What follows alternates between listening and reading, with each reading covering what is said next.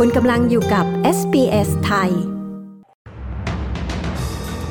ฝ่ายค้านกล่าวหารัฐบาลว่าใช้ข้อมูลเก่าวิเคราะห์สภาพความเป็นอยู่ของผู้คนในออสเตรเลีย ผู้เชี่ยวชาญชี้ผู้อาศัยในออสเตรเลียที่เกิดในต่างประเทศยังคงเสี่ยงสูงกว่าที่จะติดเชื้อ HIV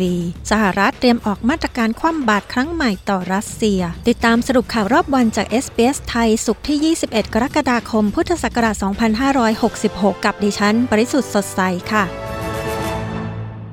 ฝ่ายค้านของสหพันธรัฐตำหนิรัฐบาลพักแรงงานว่าใช้ข้อมูลเก่านำไปสู่ข้อสรุปที่ไม่ชี้ถึงสถานการณ์ที่แท้จริง เกี่ยวกับสภาพความเป็นอยู่ที่ดีของผู้คนในออสเตรเลีย วันนี้รัฐมนตรีคลังของสหพันธรัฐได้เผยแพร่กรอบงานด้านสวัสดิภาพประชาชนในออสเตรเลีย ซึ่งรักษาการผู้นำพักฝ่ายค้านซูซาลีกล่าวว่า รัฐบาลไม่จำเป็นต้องรอผลจากรายงาน จึงจะรู้ว่าชาวออสเตรเลียกำลังประสบความยากลำบากจากค่าครองชีพที่พุ่งสูงเธอกล่าวอีกว่าข้อมูลที่ใช้ในรายงานเป็นข้อมูลก่อนการปรับอัตราดอกเบี้ย จึงชี้ว่าผู้คนในออสเตรเลียไม่มีปัญหาในการชำระเงินกู้ซื้อบ้าน ทั้งที่ความจริงเธอกล่าวว่าไม่ได้เป็นเช่นนั้น จะมีการประชุม IAS ครั้งที่ 12 เกี่ยวกับวิทยาศาสตร์ด้านเชื้อ HIV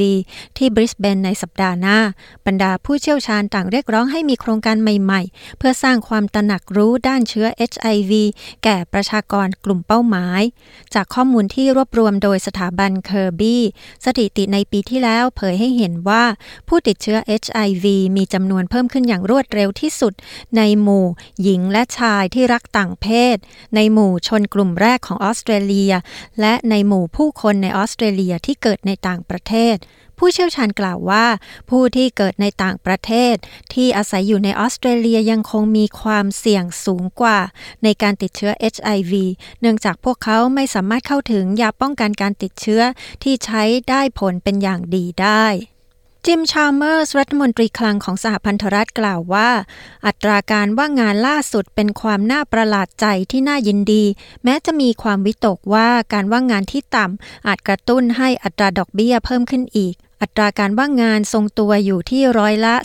3.5 ในเดือนมิถุนายน มิเชลบุลล็อก ผู้ว่าการธนาคารกลางแห่งออสเตรเลียคนใหม่ระบุว่า อัตราการว่างงานควรอยู่ที่ราวร้อยละ 4.5 จึงจะสามารถควบคุมอัตราเงินเฟ้อให้อยู่ในระดับที่ต้องการได้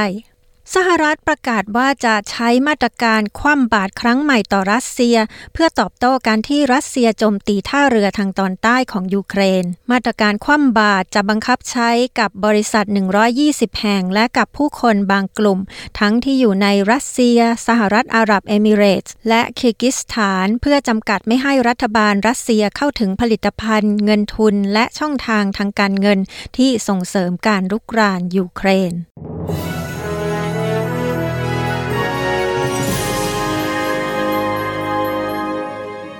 ช่วงนี้มาดูอัตราแลกเปลี่ยนเงินตราในวันนี้นะคะ 1 ดอลลาร์สหรัฐแลกเป็นเงินไทยได้ 34 บาท 22 สตางค์ 1 ดอลลาร์ออสเตรเลียแลกเป็นเงินไทยได้ 23 บาท 19 สตางค์ และ 1 ดอลลาร์ออสเตรเลียแลกเป็นเงินดอลลาร์สหรัฐได้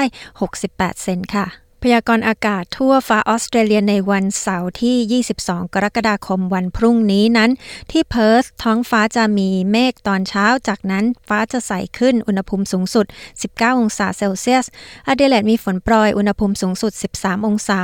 เมลเบิร์นท้องฟ้ามีเมฆบางส่วนอุณหภูมิสูงสุด 15 องศา โฮบาร์ตมีฝนโปรยอุณหภูมิสูงสุด 15 องศา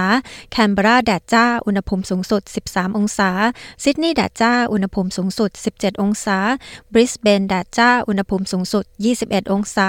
ดาวินพรุ่งนี้ก็แดดจ้านะคะ อุณหภูมิสูงสุด 33 องศาเซลเซียสค่ะ ทั้งหมดนี้คือสรุปข่าวรอบวันจาก SBS ไทย สุขที่ 21 กรกฎาคม พุทธศักราช 2566 ดิฉัน ปริสุทธ์สดใส สวัสดีค่ะ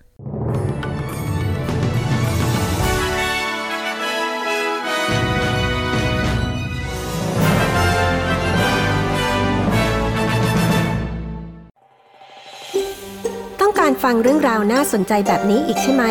ฟังได้ทาง Apple Podcast Google Podcast Spotify หรือที่อื่น ๆ ที่คุณฟัง podcast ของคุณ